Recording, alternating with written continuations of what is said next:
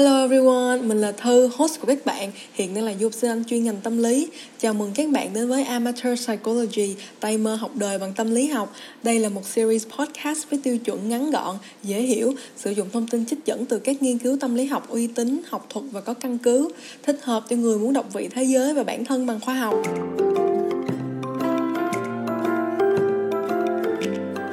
Nếu như mọi người giống mình có thể nhìn thấy số liệu trên Amateur Psychology, mọi người sẽ thấy là những người nghe podcast của mình rất là lãng mạn luôn, bởi vì lượt nghe của các tập về tình yêu lúc nào cũng nổi trội hơn hẳn những chủ đề khác. Mà cá nhân mình nghĩ rằng không chỉ người nghe của Amateur Psychology mà tất cả mọi người trên đời đều có một sự hứng thú không lý giải được về tình yêu. Có rất nhiều lý giải có thể được đưa ra để phân tích lý do vì sao chúng ta lại khao khát tình yêu trong cuộc sống đến vậy. Đó có thể là do bản năng tiến hóa khiến chúng ta tìm đến tình yêu để tìm kiếm tình dục và bạn đời. Có thể là do chúng ta là những động vật vật xã hội và cần được kết nối với những động vật xã hội khác. Hoặc có thể là do quá trình tẩy não của truyền thông và trào lưu lãng mạn, thôi thúc chúng ta cần phải có được tình yêu để hoàn thiện sự hạnh phúc của chính mình dù là lý giải nào thì cũng không thể chối bỏ được. Chỉ còn 4 ngày nữa là đến Valentine's rồi. Vậy nên nếu như bạn đã có người yêu, đang trong mối quan hệ lấp lửng hay vẫn đang độc thân, thì chắc các bạn vẫn sẽ nhận được quà Valentine là kiến thức tâm lý học về tình yêu từ Amateur Psychology. Đến với tập 25 của Amateur Psychology, chúng ta sẽ cùng khám phá về các lý thuyết tâm lý học về các loại tình yêu. Tình yêu mang lại điều gì tích cực cho sự phát triển bản thân của chính chúng ta? Và vì sao có những lúc chúng ta lại dễ dàng làm tổn thương người chúng ta yêu?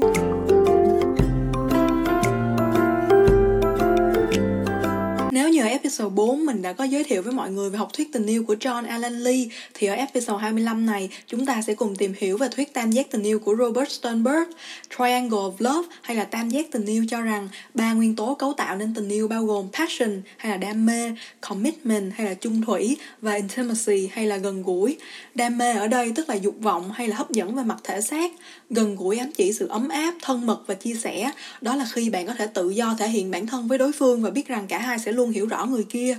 Cuối cùng, Chung Thủy nói về sự cố gắng duy trì và bảo vệ mối quan hệ của cả hai, ngay cả trong hoàn cảnh ngặt nghèo nhất. Từ ba nguyên tố của tình yêu này, tám mối quan hệ sẽ được hình thành.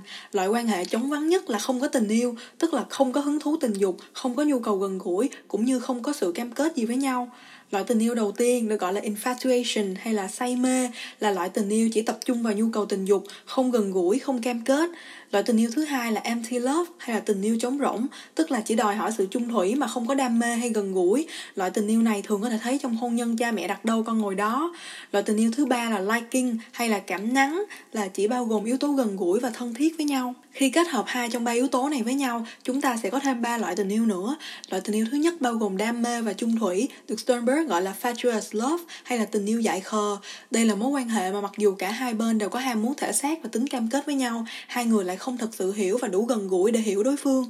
Loại tình yêu thứ hai là romantic love hay là tình yêu lãng mạn, khi cả hai có đam mê và gần gũi nhưng lại không có ham muốn bảo vệ và duy trì mối quan hệ trong lâu dài. Họ chỉ tận hưởng một tình yêu thấu hiểu và nồng cháy nhưng lại dễ dàng để mối quan hệ đổ vỡ khi gặp trở ngại. Loại tình yêu thứ ba là companionate love hay là tình chi kỷ, là khi cả hai hiểu nhau và chung thủy với nhau nhưng ngọn lửa đam mê lại không còn nữa. Tình yêu lãng mạn và tình chi kỷ cũng được đồng tình trong nghiên cứu của Hatfield và Rapson năm 2002 cho rằng tình yêu thường bắt đầu bằng tình yêu lãng mạn hay là romantic love và dần dần theo thời gian, đam mê sẽ được thay thế bằng sự cam kết và trở thành tình chi kỷ. Thời gian để duy trì tình yêu lãng mạn trước khi nó biến thành tình chi kỷ trung bình là 2 năm rưỡi. Và cuối cùng, tình yêu lý tưởng nhất là consummate love hay là tình yêu hoàn mỹ là loại tình yêu bao gồm cả sự đam mê, cam kết và gần gũi. Tuy nhiên, Sternberg cũng cho rằng đây là loại tình yêu rất là hiếm gặp. Nghiên cứu của Merstein năm 1980 cho rằng người ta khi yêu thường không thể ngừng suy nghĩ về người tình của họ và vẽ ra đầy những viễn cảnh và phiên bản phi thực tế về người tình. Millardo, Johnson và Huston năm 1983 kết luận khi yêu, người tình trở thành trung tâm thế giới của chúng ta và không có gì bất ngờ khi chúng ta vì yêu mà bỏ bê hết những mối quan hệ bạn bè còn lại. Tình yêu là một loại cảm xúc vô cùng mãnh liệt và không thể kiểm soát được.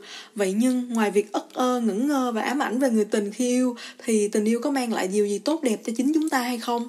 Nghiên cứu của Aaron năm 1995 cho các sinh viên điền khảo sát đánh giá chính bản thân mình mỗi 2 tuần trong 10 tuần cho thấy những sinh viên báo cáo rằng họ đang yêu trong thời gian khảo sát, báo cáo sự gia tăng trong sự tập trung của họ vào khái niệm về bản thân mình. Khi được yêu, chúng ta sẽ trải nghiệm sự tăng vọt của lòng tự trọng, đồng thời mở rộng thế giới quan của bản thân để hòa quyện vào thế giới của người tình. Và cuối cùng, những người đang yêu cũng báo cáo về sự gia tăng trong hiệu suất cá nhân của họ trong công việc, học tập và sinh hoạt hàng ngày. Tuy nhiên thì tình yêu không phải lúc nào cũng là những khoảnh khắc ngọt ngào mùi mẫn say đắm. Gain loss theory hay là thuyết được mất ám chỉ việc bạn thường cảm giác được tưởng thưởng hơn khi một người trước đây có ác cảm với bạn tự nhiên trở nên thân thiện với bạn. Ngược lại, một người trước đây có thiện cảm với bạn nhưng dần dần nhìn nhận bạn với góc nhìn tiêu cực hơn sẽ khiến bạn bực dọc hơn là khi người từng ghét bạn vẫn thể hiện ra là họ giờ vẫn ghét bạn. Đây là một hiện tượng rất phổ biến trong tình yêu. Lý thuyết này khi áp dụng vào tình yêu khi giai đoạn tuần trăng mật kết thúc, chúng ta dần nhìn thấy mặt tối của đối phương. Điều này sẽ khiến đối phương khó chịu với chúng ta hơn hoặc ngược lại. Giai đoạn thử thách này cho thấy tình yêu còn bao gồm cả việc chấp nhận mặt tiêu cực của nhau và học cách bù trừ. Không chỉ khi nhìn thấy sự tiêu cực ở nhau mà sự trân trọng người ghi giảm đi, mà việc suy giảm của sự trân trọng người tình trong tình yêu còn được thể hiện qua cách chúng ta nhìn nhận lời khen từ đối phương. Aronson năm 2012 cho rằng chúng ta có xu hướng coi nhẹ lời khen từ người chúng ta yêu hơn là lời khen từ người lạ. Ví dụ như khi bạn mua một chiếc váy mới và mặc lên người, nếu nhận được lời khen từ người yêu của mình, bạn cũng sẽ không cảm thấy vui bằng việc tự nhiên một người lạ đi qua và khen rằng chiếc váy đó vô cùng nổi bật trên người bạn.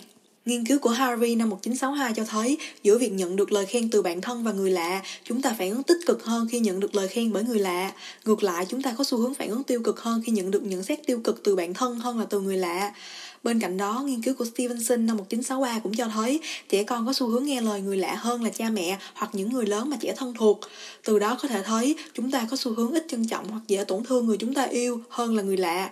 Chính từ việc hiểu được xu hướng này của mình mà chúng ta nên học cách điều chỉnh thái độ của bản thân với những thứ chúng ta đã cảm thấy thân thuộc và coi là đương nhiên để có thể trân trọng những mối quan hệ đẹp đẽ của chúng ta, bất kể là tình yêu lãng mạn, tình bạn hay tình gia đình đều là tình yêu cả. Cuối cùng vẫn là kiểu cách quen thuộc của mình khi cho rằng chúng ta không nên đánh giá mọi thứ chỉ qua những khuôn khổ định sẵn của xã hội. Mình muốn chia sẻ với các bạn một học thuyết cho rằng tình yêu là một sản phẩm mà chúng ta gắn nhãn cho nó. Hatfield và Wolster năm 1981 đề xuất lý thuyết ba nguyên tố của tình yêu hay là Three Factor Theory of Love cho rằng tình yêu là một khái niệm được xây dựng bởi ba yếu tố. Thứ nhất là những yếu tố văn hóa của một xã hội công nhận sự tồn tại của tình yêu, mà cá nhân mình cho rằng những yếu tố văn hóa này trong thời đại của chúng ta là truyền thông cổ suý cho những tư tưởng lãng mạn qua phim ảnh, quảng cáo và âm nhạc. Thứ hai là những thông lệ định hình sự tồn tại của một đối tượng lãng mạn mà chúng ta hướng đến. Ví dụ như trong nhiều nền văn hóa, phần lớn chúng ta có xu hướng tìm kiếm bạn đời chạc tuổi và khác giới. Nhiều yếu tố kinh tế xã hội khác như là tương đương trong thu nhập, học vấn và việc môn đăng hộ đối cũng nằm trong những thông lệ này.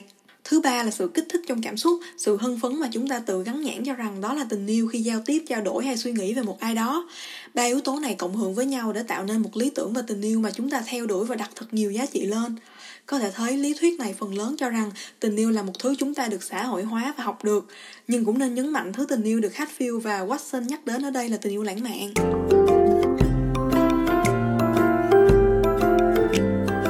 Episode đến đây cũng đã khá dài rồi, mình đã lựa chọn kết thúc tập ngày hôm nay với học thuyết về tình yêu lãng mạn là một sản phẩm truyền thông hơn là sự phản ánh của nhu cầu hạnh phúc con người để có thể kích thích mọi người suy nghĩ về việc có phải chúng ta luôn theo đuổi lý tưởng về tình yêu, cho rằng người tình của chúng ta sẽ là mảnh ghép hoàn hảo để hoàn thiện cuộc đời chúng ta, cho rằng tình yêu là thứ sẽ lấp đầy chúng ta và chúng ta cần tình yêu để tận hưởng một cuộc sống hạnh phúc.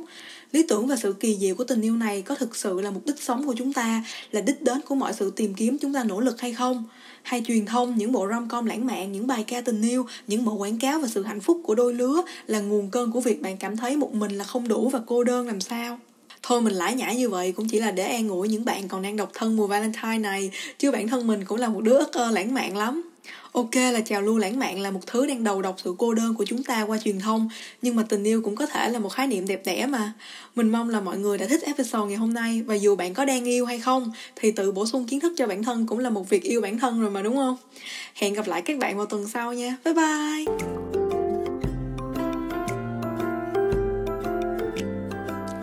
Cảm ơn các bạn đã dành thời gian lắng nghe Amateur Psychology. Nếu các bạn yêu thích podcast ngày hôm nay thì hãy follow mình trên ứng dụng bạn đang sử dụng và giới thiệu cho cả bạn bè và người thân cùng lắng nghe nhé. Một lần nữa mình là Thư, host của các bạn. Chào tạm biệt và chúc các bạn luôn tự bổ sung kiến thức cho bản thân. Goodbye and stay woke guys.